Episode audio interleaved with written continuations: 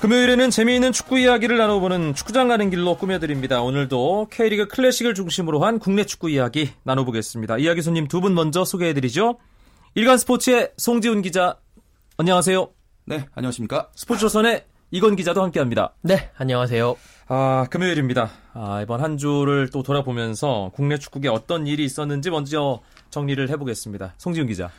네, 일단 그 지난 주말과 이번 주 초에 K리그 클래식 이 라운드 경기가 있었는데요.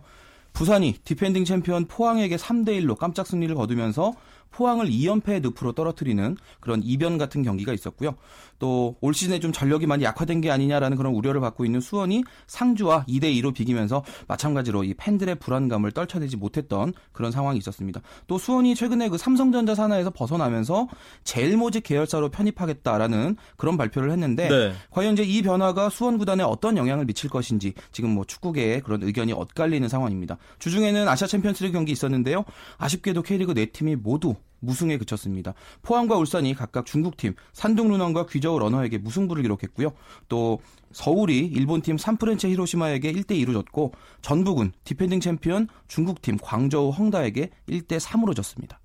축구팬들의 가장 큰 관심을 받았던 일, 사건이라고 표현을 해야 될 것 같은데요. 아시아축구연맹 챔피언스리그 이 전북의 광저우 원정 경기에서 나온 오심 논란 이었던 것 같은데요. 이건 기자. 네, 어, 그 상황을 좀 제가 설명을 해드리자면 어, 후반 십삼 분 상황이었습니다.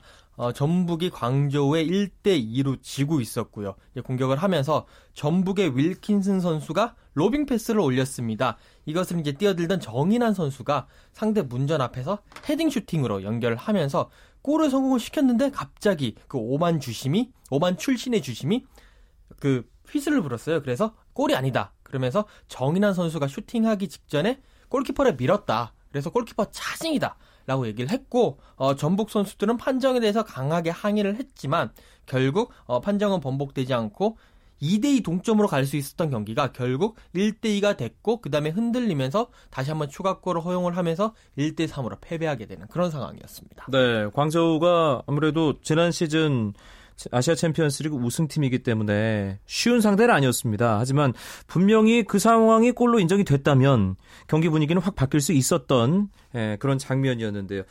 사실 K리그 클래식 팀이 예, 연루된 그런 예, 연관된 그런 일이기 때문에 좀 더 객관적인 시선이 필요할 것 같은데 팔 안으로 굽는 그런 거 말고 정말 냉정하게 송지훈 기자 보기엔 어떻습니까? 오심인가요?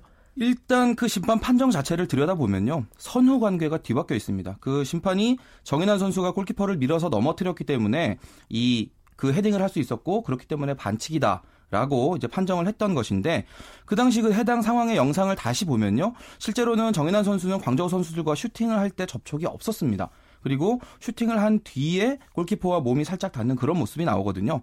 뭐 제가 팔이 안으로 굽지 않더라도 이건 명백한 심판의 오심이었다라고 음. 말씀드릴 수 있는 상황이고요. 참고로 그렇기 때문에 어제 그 대한축구협회와 프로축구연맹이 이번 상황에 대해서 아시아축구연맹 측에 공식적으로 유감의 뜻을 나타내는 이제 그런 일도 있었습니다. 네.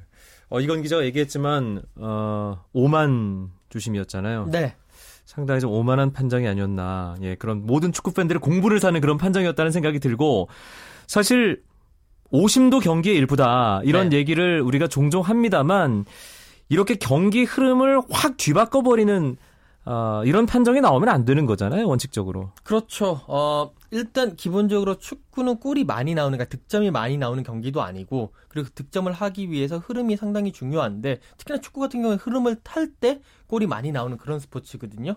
그런데 만약에 이게 물론 스포츠에서 만약에는 없지만 오심이었기 때문에 그걸 생각을 해본다면 이 상황에서 동점이 됐다. 그러면 그 흐름과 그리고 상승세를 타면서 특히나 중국팀 같은 경우에는 아무리 광저우 헝다라고 할지라도 그런 정신적인 측면이라든지 흐름을 이렇게 조율하는 측면이 조금은 떨어지는 게 사실입니다. 그렇기 때문에 이 대 이가 됐다면 그 상승세를 탄 전북이 한 골을 더 넣어서 역전도 할 수 있었던 가능성도 충분히 있었다고 저는 그렇게 생각을 합니다. 그런데 최근 들어 특히 그런 것 같은데요. 어, 중국 클럽팀과 경기를 하면 뭔가 좀 이런 심판 쪽에서의 껄끄러운 판정들 계속 좀 아 이거 좀 아닌 것 같은데 라고 뇌리에 남는 판정들이 많이 나오고 특히 원정 경기에서 자주 나오는 느낌이거든요. 송지훈 기자. 그 이번 경기 주심이 앞에 이제 오만 출신이다라는 이제 이야기를 했었는데요. 사실 제가 이 부분에 대해서 좀 미리 이제 취재를 좀 해보니까 이 중동 지역 심판들의 수준이 아무래도 유럽이나 또 동아시아 지역에 비해서는 다소 떨어진다라는 이제 그런 이제 생각을 가지고 있는 전문가들이 많습니다. 네. 특히나 이제 동아시아 지역에서 아시아 챔피언스리그 경기를 할 때 지역 배분 원칙에 따라서 중동 출신 심판들이 우리나라 쪽으로 아시아에 와서 하는 그런 경기가 많기 때문에 그만큼 아무래도 실력이 떨어지는 심판이 동아시아에 건너와서 하다 보니까 실수가 나올 확률이 많다라는 점에 대해서 기본적으로 우리가 좀 인식을 해야 될 것 같고요. 또 유독 이제 우리나라나 일본 이제 이런 팀들이 중국 원정으로 갔을 때 이런 오심이냐 내지는 편파 판정이냐를 의심할 수 있는 이런 상황들이 유독 많이 나오다 보니까 지금 뭐 어떤 잘못된 의도가 여기 개입되어 있는 게 아니냐라는 그런 좀 의심도 할 수 있는 그런 상황이거든요.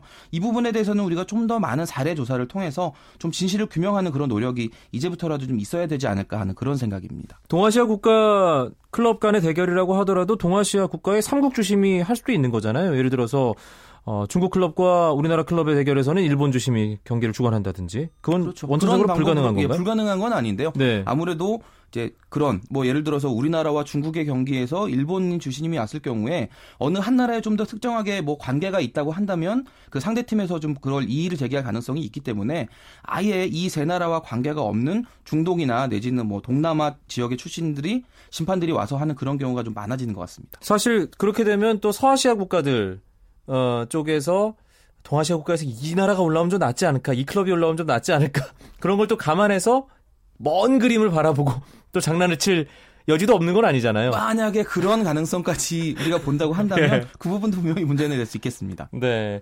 그런데 계속 이런 일이 반복되다 보면 이 최근 들어서 이제 우리나라 선수들 계속 좀 이제 흡수하는 그런 모양새고 네. 껄끄러운 일 반복되는 이런 상황.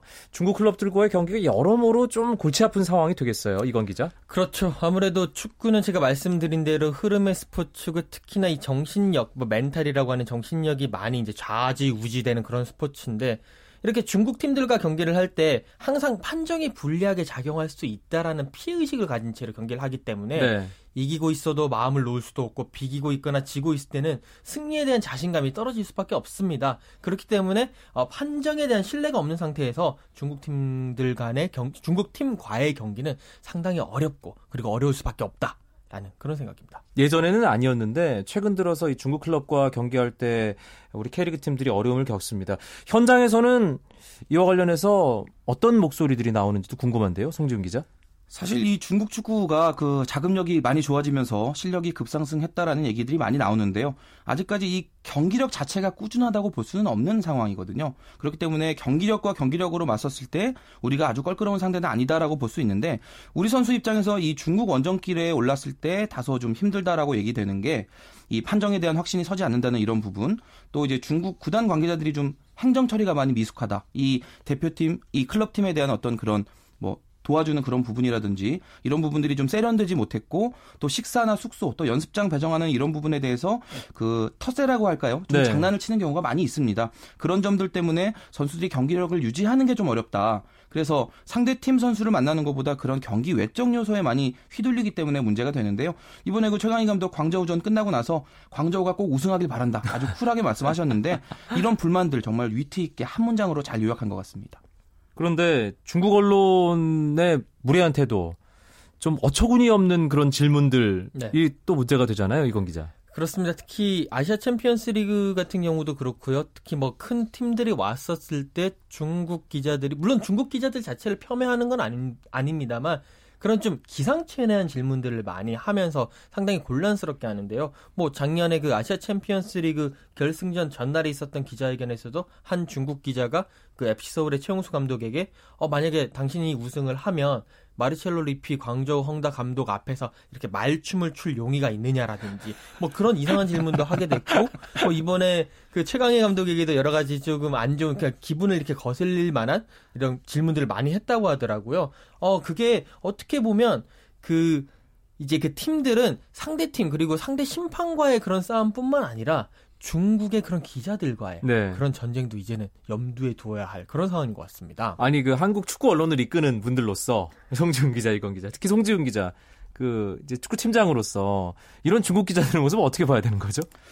그 사실은 제가 그 최근까지 중국 축구를 담당을 하고 있기 때문에 이 광저우 헝다를 취재할 기어, 기회도 좀 많이 있었고요. 네. 이제 그런 면에서 제가 이 중국 축구 도대체 왜 이렇게 기자들이 무례하게 하는가를 이장수 감독에게 직접 물어봤습니다. 이장수 감독이야 뭐 중국 축구 통이니까요. 그렇죠. 중국 예. 축구 전문가이기 때문에 해주신 얘기가 이 중국에서 축구 한 종목만 취재하는 기자의 수가 만 명 정도가 된다고 합니다. 아, 만 명이요? 네네. 우리나라 기자들 다 합쳐도 아마 제 생각에 수백 명 정도일 텐데 어... 중국은 축구만 취재하는 기자가 만 명이 있기 때문에 그리고 또 이 중국 축구가 지금 보면 인기가 이 중국 대표팀 그리고 아시아 챔피언스 리그 같은 이런 어떤 특정한 경기들에 쏠려 있거든요.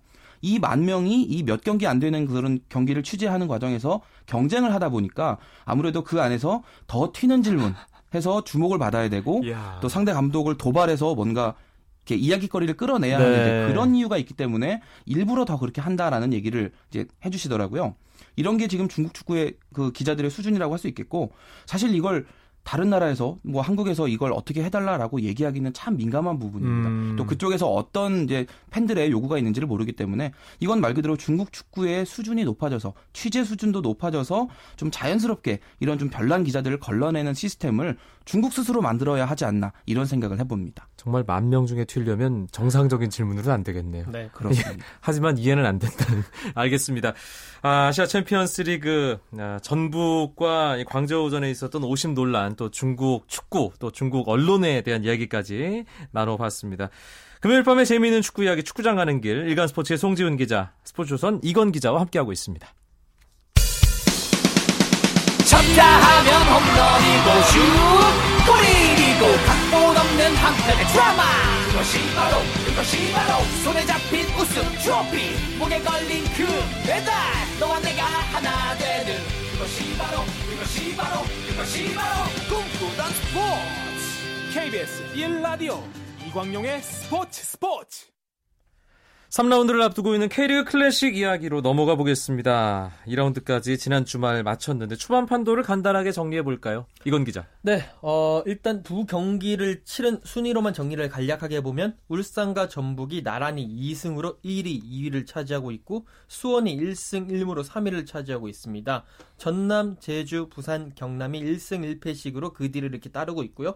인천, 성남, 서울이 일 무 일 패로 하위권의 자리를 잡고 있고 포항이 유일하게 이 패로 아직까지 승점이 없습니다. 물론 순위도 꼴찌입니다. 지난 시즌 마지막 경기에서 울산에게 극적인 역전승, 역전 우승까지 이끌었던 뭐 지난 시즌 트로피를 두 개나 들어올렸던 포항이 이 라운드긴 하지만 최하위라는 게 가장 눈 길을 끄는 대목이긴 하네요, 송지훈 기자. 그렇습니다. 일단 뭐 서울이나 포항 같은 경우에 지금 출발이 다소 부진하다. 이제 이런 얘기들이 나오는데요.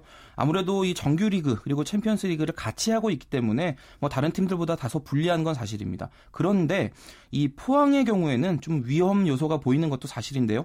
지금 정규리그에서 이 패일 뿐만 아니라 챔피언스리그에서도 이 무 일 패로 지금 아직까지 승리가 없습니다. 네. 그 최근 다섯 경기에서 지금 이 무 삼 패의 전적이라면 지금 뭐 그런 일정이 다소 빡빡하다라는 점을 감안하더라도 문제가 있는 게 아닌가 하는 그런 생각이 듭니다. 지난 시즌 외국인 선수 없이 쇄국축구, 황선대원군 하지만 잘 버텼단 말이에요. 네. 물론 아시아 챔피언스 리그, 조별리그 탈락이라는 어떤 좀 그 선택과 집중에 있어서 리그 클래식과 에프에이컵에 집중할 수 있었다는 어, 요소가 있긴 했지만 포항은 또 이건 기자가 정통하잖아요. 어, 옛날부터 봐왔으니까. 예. 어떻게 봐야 될까요? 어, 일단 외국인 선수가 없다라는 부분을 본다면 사실 K리그에서 외국인 선수를 두는 이유가 플레이 스타일이 다르다는 것뿐만이 아니라 결정적인 순간 혹은 승부처에서 한 방을 터트려 줄 수 있는 그런 선수라는 의미가 있거든요. 그렇기 때문에 지금 외국인 선수가 없는 포항은 상당히 좀 그 한 방을 터트리는 부분에서 한계가 있을 수밖에 없고요. 특히나 최전방 공격수가 지금 없는 상황이잖아요. 배찬석 선수 외에는. 네네. 그렇기 때문에 이렇게 돌아가면서 뭐 제로톱을 쓴다느니 여러 선수들을 돌아가면서 쓰고는 있지만 어, 그 결정력이 아쉽고 지난해와 비교했을 때 노병준, 황진성 같은 팀의 구심점 역할을 했던 베테랑 선수가 빠져나갔기 때문에 어, 상당히 지금 고전을 하고 있지 않나 싶습니다. 음, 일단은 한 오, 육 라운드 정도까지는 지켜봐야겠습니다만 그때까지 돌파구가 안 보인다면 이번 시즌 조금 어, 포항 예, 이 행보가 좀 쉽지 않을 수도 있겠다 그런 생각도 들고요. 또 어떤 팀 눈에 띄나요? 송지훈 기자. 역시나 이 올 시즌 앞두고 이 선수층을 좀 두껍게 가져가면서 준비를 잘했던 울산과 전북이 역시나 이제 시즌 초부터 안정감 있는 모습 보여주고 있고요. 양강이라고 봐야겠죠. 그렇습니다. 예. 그리고 이제 지난 그 시즌 끝나고 나서 주축 선수들이 많이 빠져나갔던 인천이 또 역시나 부진한 모습을 음. 보여주면서 역시나 이 그런 부분들 예상했던 부분과 많이 맞아떨어지는 그런 상황이라고 할 수 있겠습니다. 주말 동안 이제 삼 라운드 펼쳐집니다. 토요일에 세 경기, 일요일에 세 경기 있는데 아, 토요일 포항 수원전 눈길이 가네요. 이건 네. 기자. 어, 포항 수원이 이제 어떻게 보면 외나무 다리에서 만났는데 사실 포항은 수원의 천적입니다. 어, 최근 일곱 번 맞대결 동안에 포항이 육 승 일 무로 일방적으로 앞서 있는데 그 가운데는 육 대 일 경기였나요? 오 대 영 경기. 오 대 영 경기였나? 예. 제 기억으로 에프에이컵 경기인가 어쨌든 예. 이렇게 되어 있는데 그 정도로 그 아마 그 경기 패배로 인해 가지고 수원이 여러 가지 효율성의 부분에 대해서 이제 얘기가 나오면서 지금의 뭐 삼성전자 산하에서 물러나는 그런 얘기도 나오고 있는데 네. 시간이 되면 다시 한번 얘기를 드리도록 하고요.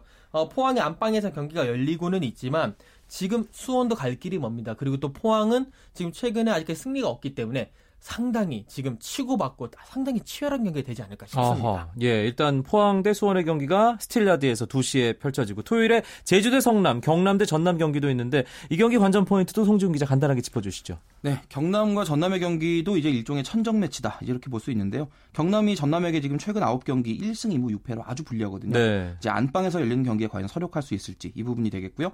또 지금 그 제주와 성남의 경기도 제주가 최근에 홈에서 삼 연패를 당하면서 좀 안방에서 많이 주춤합니다. 또 성남과의 상대 전적 최근 일곱 경기 일 승 사 무 이 패로 또 마찬가지로 불리한데요.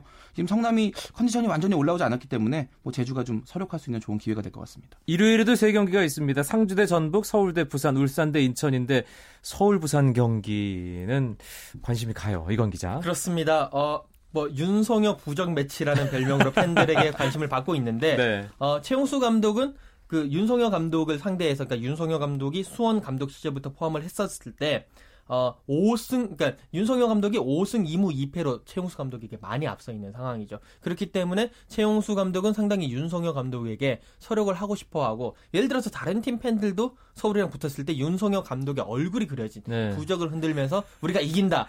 그렇게 했기 때문에 윤성엽 부적이라고 하는데, 어, 지금 최용수 감독은 오늘 그 기자들과 만나면서 그 윤성엽 부적을 찢어버리고 싶다라고 하면서 투지를 불태웠습니다. 예, 최용수 감독이 좀 조심스러워하는데 오늘은 상당히 도발적인 말을 했더라고요. 특히나 이 고등학교, 대학교 선배기도 하기 그렇죠. 때문에 윤성엽 감독에 대한 말을 많이 아끼는 편인데 작심하고 이야기를 한 것 같습니다. 네, 일요일에 상주 대 전북, 울산 대 인천 관전 포인트 송지훈 기자 간단하게 짚어주실까요? 네, 일단 상주 대 전북, 상주의 안방에서 경기가 열리지만 이 전북이라는 거함 아마 잡기에는 좀 쉽지 않을 것이다라는 생각을 해보고요. 네. 울산과 인천의 경기도 요즘 뭐 팀 분위기 차이를 감안하면 울산 쪽이 상당히 유리할 것 같습니다. 예, 앞서 이 아시아 챔피언스리그 이야기만 안 했으면 이 경기 승패 예상을 하면서 두 기자를 제가 수렁 속으로 빠뜨릴 수 있었는데 그 부분이 조금 아쉽네요. 시간이 없어서. 뭐 말을 할 수 있는 기회가 없기 때문에 미리 말씀드리면 아주 잘 맞추는 편입니다. 알겠습니다. 다음 주에 한번 기대를 해보도록 하겠습니다. 금요일 밤에 재미있는 국내 축구 이야기 축구장 가는 길 일간 스포츠의 송지훈 기자, 스포츠조선 이건 기자 두 분과 함께했습니다. 고맙습니다. 감사합니다. 감사합니다.